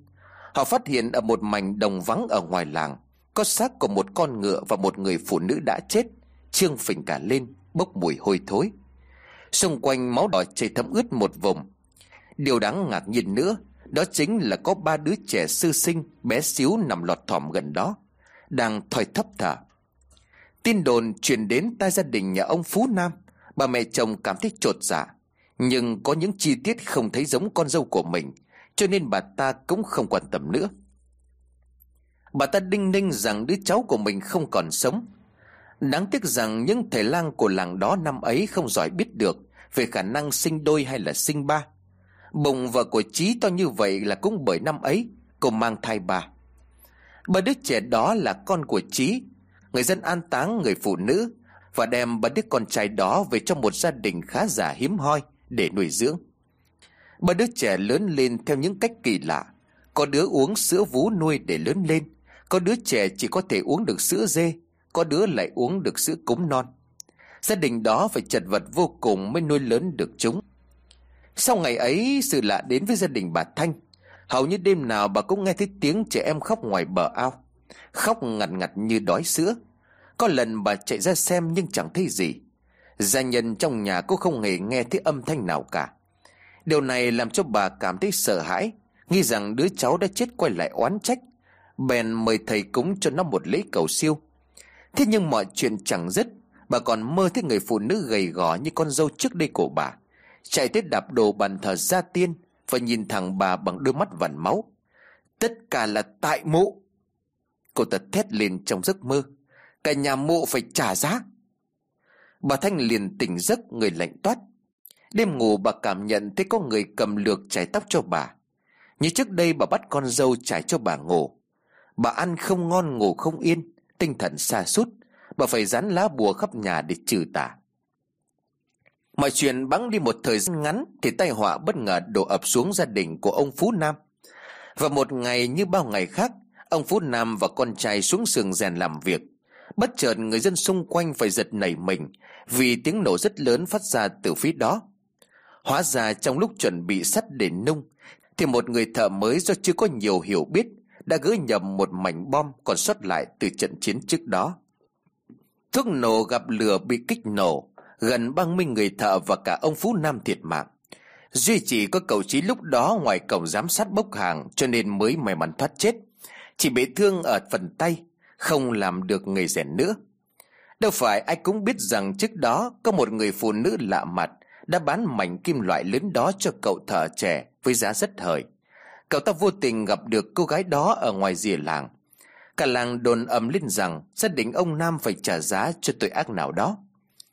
Nghề rèn trong gia đình lụi bại, Bà Thanh dùng số tiền dành dụm được bao lâu Để mua cho Chí một chiếc quan tài xài ở trong xã có chức quyền Chí lại quen thói cũ Hắn ta cưới ả đào hát về làm cho bà Thanh tức tối không làm gì được Càng thêm trầm uất Ngày nào bà Thanh cũng nhìn thấy một người phụ nữ đến hàng đêm Đứng ở ngoài cửa sổ nhìn chân chân và gọi tên của bà khe khẽ Sáng sáng người hầu trong nhà đều phát hiện một chiếc yếm đỏ tươi như máu được treo ở hàng rào ngoài cổng.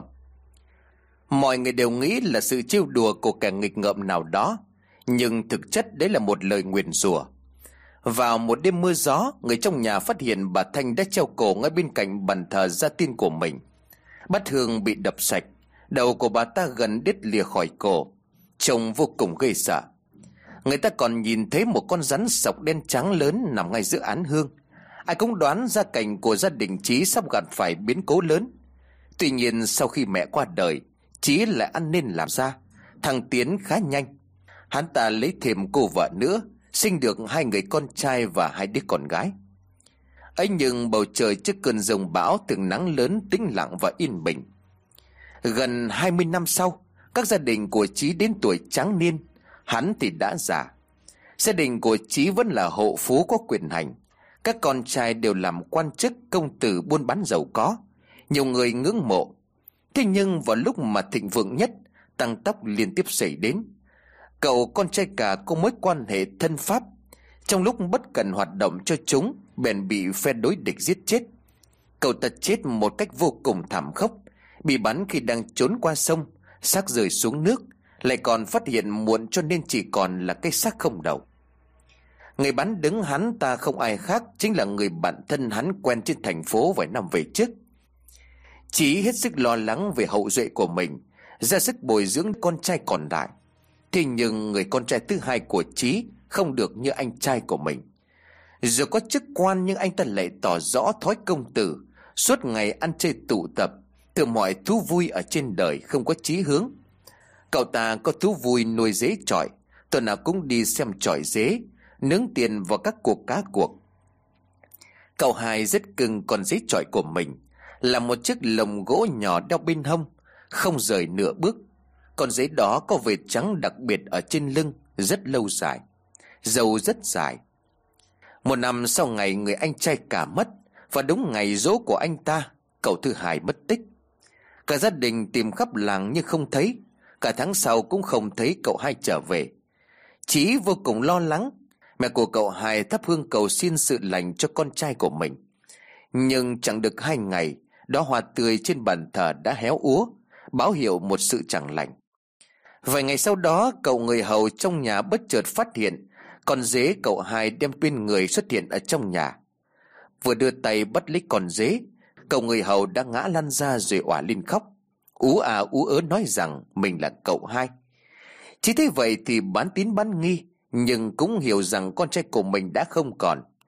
Suốt mấy ngày cậu người hầu bị vong nhập, Vẫn không thể nói thêm được gì. Chỉ phải mời thầy Pháp giỏi về nhà làm lễ khai khẩu người âm. Đến lúc đó, cậu hai mới dẫn bố mình tới nơi đã mất. Cậu hai được chôn tạm bờ ở một nấm mồ vô danh cách khá xa nhà. Người dân kể rằng cách đó một tháng, Phát hiện xác người thanh niên chết quái gì ở ngoài đường. Mắt của cậu ta trợn ngược, Miệng sùi bọt trắng, Khuôn mặt khiếp đảm như nhìn thấy thứ gì đó đáng sợ. Nhân chứng còn sót lại nói rằng, Cậu ta đã dùng thuốc phiện khóa liều. Trên đường đi chắc trúng gió mà chết, Huyết mạch, nhà trí đứt từ đó. Vận đèn vẫn không dừng lại ở đó Mà cứ thế đổ dồn. Một năm sau, cách mạng thắng lợi, Chiếc ghế quyền hành của chí cũng thế mà bay đi mất. Hắn sống trong khổ sở, tủi nhục trong căn nhà rộng lớn. Hai bà vợ thấy biến cố ập đến lên đầu của mình, Bèn dắt con gái cùng với nhiều của nả trốn đi hết. Không những thế, sau đó ít lâu, Một thanh niên trẻ tuổi còn dẫn theo quân lính tới nhà của Trí Tịch biên hết toàn bộ tài sản để trưng thu. Gia đình của Trí bị tố cáo là phản động Cho nên mọi tài sản đều không được phép giữ Chỉ bị bắt đi theo các tù nhân khác Bị sự tử thị chúng Chết trong tủi nhục những chiến sĩ thi hành án từ hôm đó mãi không thể quên được những hình ảnh kinh hoàng. Trước giờ xử tử tội nhân trí, quả đen bu đầy trên những gốc cây xung quanh pháp trường. Tiếng súng vừa dứt, đàn quả bu vào như kiến, nhanh chóng diệt những gì còn sót lại của phạm nhân. Tiếng quả kêu lên vang trời ngày hôm đó, khiến ai cũng phải kinh hồn bạt vía vì sự bất thường. Ẩn tình sâu xa phía sau câu chuyện cho đến tận mãi sau này, người đời mới biết Ba đứa trẻ mồ côi ngày nào được gia đình giàu có nuôi dưỡng đã lớn thành người, thông minh xuất chúng. Gia đình đó là hậu duệ còn sót lại của triều đại nhà Nguyễn còn lưu lạc. Khi ba đứa trẻ lớn lên, nhiều người cố gắng phục hưng triều Nguyễn, cho nên đã phong vương cho gia đình nhỏ. Nghiêm nhiên ba cậu con trai được thừa hưởng hàm cấp của cha mẹ nuôi, cũng trở thành ba thân vương. Ba người con trai có tính cách khác nhau, Cậu cả nghe lời vận động của chính quyền gia nhập quân đội để làm dạng danh cho gia tộc. Anh ta chính là người áp giải các tù nhân phản quốc ra pháp trường. Tiến đưa chính người cha ruột đã dùng bỏ ba anh em lên đoạn đầu đài tịch biên tài sản. Người con trai thứ hai cũng sớm đi theo cách mạng, hoạt động ẩn mình. Anh giả bộ làm thân với một cậu công tử thân pháp, theo dõi hắn để lấy thông tin tình báo, rồi tố cáo hắn, khiến cho hắn bị chết trong một lần lẩn trốn. Cậu em trai thứ ba có tính cách lãng tử, không quan tâm nhiều tới thế sự hay là cả vui chơi hàng quán. Trong một đêm trăng gió vui vẻ, anh ta đã vui miệng thách đấu với một vị công tử làng chơi về số thuốc viện có thể hút trong một canh giả. Sau cùng khiến cho người đó đi về trong trạng thái không hề tỉnh táo. Như vậy, từng bước từng bước, Sự tàn lụi của gia đình Trí lại nằm trong chính tay của ba người con trai của mình. Đó chính là quả báo hắn ta phải nhận Về những sai lầm tuổi trẻ. Tuy nhiên, dần dần có nói rằng, Ba vị thần vương đó không phải là con của Trí Mà là con trai của Diêm Vương gửi lên Để đòi món nợ máu. Người mẹ của ba đứa trẻ thực chất đã mất Từ khi cô ta uống phải bắt canh phát hay năm nào. Quỷ vương mượn thân xác của ba đứa trẻ Và nhân duyên trong cuộc đời Để trừng trị kẻ xấu, Bắt linh hồn hắn phải xuống địa ngục. Điều đó lý giải vì sao ba đứa trẻ không lớn lên bằng cách thông thường. Sau những sự kiện đó, Ba anh em đã biến mất không một chút dấu vết. Người ta nói rằng họ đã hoàn thành nhiệm vụ Nên đã trở về nơi trốn ban đầu. Như vậy, bài đồng giao chi chi chành chành ra đời từ tích ấy.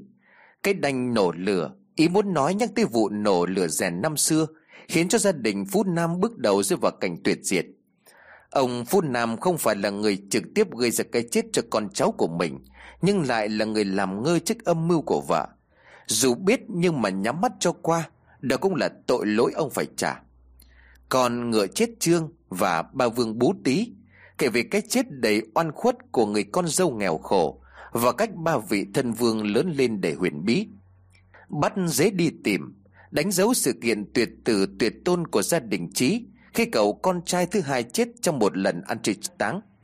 Và hai câu thơ cuối cùng, U a u ập, đóng sập cửa vào, Cũng là để khẳng định dấu chấm hết cho cuộc đời của Trí. Khi mà nhà cửa bị tịch biên, Hắn phải bỏ mạng, chết không toàn thây. Bài đồng giao là một lời nhắc nhở sâu sắc về tình nghĩa con người. Nếu không muốn phải nhận quả đắng, Phải biết gieo nhân ngọt. Trời cao có mắt, Kết cục buồn không tới ngay, Mà sẽ chờ đón con người ở tương lai. Vì vậy, hãy luôn yêu thương và sống thiện lương với tất cả những người ở xung quanh mình. Tuy nhiên, dị bản của bài đồng giao chi chi chành chành Đã được nhân dân biến đổi lại so với bản gốc. Thực chất bản gốc của bài đồng giao này ra đời sau những sự kiện lịch sử diễn ra liên tiếp vào thời kỳ Pháp thuộc. Và những năm cuối cùng của chế độ phong kiến thời Nguyễn, Bản gốc như sau. Chu chi rành rành, Cái đanh nổ lửa, Con ngựa đứt cương, Bà vương tập đế, Cấp kế đi tìm, Hú tim bắt ập. Từng câu từng chữ trong bài đồng giao này Đều tái hiện lại những năm tháng đau thương của dân tộc Việt Nam Khi để rơi đất nước vào tay của giặc Pháp. Chu chi rành rành được hiểu theo ngôn ngữ ngày xưa, Tức là nói đến những sự việc quá đỗi rõ ràng, Ai cũng có thể nhận thức ra được đang diễn ra vào thời điểm đó. Cái đanh nổ lửa đánh dấu phát súng đầu tiên của giặc Pháp khi bắt đầu cuộc chiến xâm lược đất nước ta vào năm 1856. Đó là phát súng đại bác của chiến hạm Catinat bắn vào Đà Nẵng nhằm gây áp lực cho những thế lực cai trị Đại Nam. Lúc đó, nhà Nguyễn đang nắm quyền hành. Sau đó vào năm 1883, vua tự Đức Băng Hà gây rối ren và hỗn loạn trong triều đình. Thù trong giặc ngoài đang đe dọa Đất nước lúc ấy đúng chẳng khác nào một con ngựa đứt cương không có người chèo lái. Ngoài Bắc nhân dân vẫn đang cố sức chống trả giặc Pháp Còn trong triều đình chuyên chế không còn trật tự Các phe phái nổi lên liên miên. Đúng lúc đó công thần Tôn Thất Thuyết và Nguyễn Văn Tường Đứng ra thiết lập lại triều chính Đưa vua Dục Đức lên ngôi. Nhưng rồi sau đó lại phế bỏ Giam vua Dục Đức vào trong ngục Và bỏ đói cho tới chết Tiếp đến Tôn Thất Thuyết đưa vua Hiệp Hòa lên ngôi. Vua Hiệp Hòa có chủ trương hòa hoãn với thực dân Pháp cho nên bị ông phản đối, đảo chính và phế bỏ cùng năm 1883. Sau đó là đưa con nuôi của vua tự Đức là Kiến Phúc lên ngôi. Tuy nhiên Kiến Phúc cũng không có đủ tiềm lực để kháng Pháp cho nên đã ký hiệp ước giáp thân năm 1884. Vì vậy Tôn Thất thiết tiếp tục phế bỏ Kiến Phúc để đưa vị vua thứ 8 của triều đại nhà Nguyễn là Hàm Nghi lên ngôi. Ông dự tính biến triều đình nhà Nguyễn thành đầu não kháng chiến chống Pháp, cứu lấy tự do của dân tộc. Thế nhưng thế lực yếu lại mỏng, cho nên đành bất lực nhìn từng vị vua ký ước hòa hoãn bán đất cho Pháp. Chỉ trong vòng một năm, đất nước đã thay ba vị vua, vậy nên mới có câu ba vương tập đế là vì như vậy. Vì đứng đầu triều đình đối kháng cho nên Tôn Thất Thuyết đã trở thành cái gai trong bắt quần Pháp, cần phải loại bỏ ngay. Để tránh rơi vào thế bị động, ông phò tá vua Hàm Nghi chủ động đánh úp quân Pháp ở dinh khâm sứ và đồn mang cá tại Huế vào năm 1885. Thế nhưng tương quan lực lượng tranh lệch cho nên thất bại. Ông đành cấp tốc đưa vua Hàm Nghi đi trốn, đồng thời tìm thêm viện trợ, ra chiếu cẩn vương. Quân Pháp cũng đuổi theo lùng bắt, muốn đưa vua về để làm yên lòng dân. Vì vậy câu cấp kế đi tìm là để chỉ cuộc diệt đuổi cam go gấp gáp này. Cuối cùng sự việc lịch sử kết thúc đau lòng. Hú tim bắt ập. Cho biết vào năm 1888, đang lúc nửa đêm, quân Pháp ập vào nơi lẩn trốn của vua Hàm Nghi ở Quảng Bình và bắt sống vị vua này. Lý do là bởi thuộc hạ thân cận của vua Trương Quang Ngọc làm phản. Hai con trai của Tôn Thất Thuyết là Tôn Thất Thiệp và Tôn Thất Đàm cũng liều mình bảo vệ vua trong lần giao tranh này cho nên đã hy sinh. Chính quyền Việt Nam chính thức rơi vào tay thực dân Pháp. Sau đó Tôn Thất Thuyết vẫn miệt mài liên hệ với những thế lực khác để giúp đỡ phục quốc nhưng không thành. Dẫn đến việc cả gia đình từ cha mẹ cho đến con trai con gái, con rể đều bị đầy và bỏ mạng. Gia đình ông được phong là toàn gia yêu nước. Mặc dù hành động phế bỏ các vị vua của ông và Nguyễn Văn Tường vào năm 1883 và năm 1884 nhận được nhiều ý kiến trái chiều, tội giết vua đảo chính bất trung. Nhưng mà sau cùng ông vẫn một lòng yêu nước và không muốn đất nước rơi vào cảnh bị đô hộ. Bài đồng giao chính là một áng sử ghi lại phong trào cận vương để gian dân và tiếc thương của tôn thất thuyết. Nhà lý luận văn học Trương Tửu từng gọi bài ca dao là kinh thi của Việt Nam, tức là ghi lại những sự kiện lịch sử lớn của dân tộc. Vì vậy văn sử thời ấy luôn bất phân, muốn tìm hiểu sâu xa ý nghĩa của các bài đồng giao ca dao cho ông để lại, không thể tách biệt chúng khỏi hoàn cảnh lịch sử đó. Phần cuối của tác phẩm tham khảo nghiên cứu của nhà lý luận văn học Trương Tửu, phần đầu là phần phóng tác ý nghĩa đồng giao.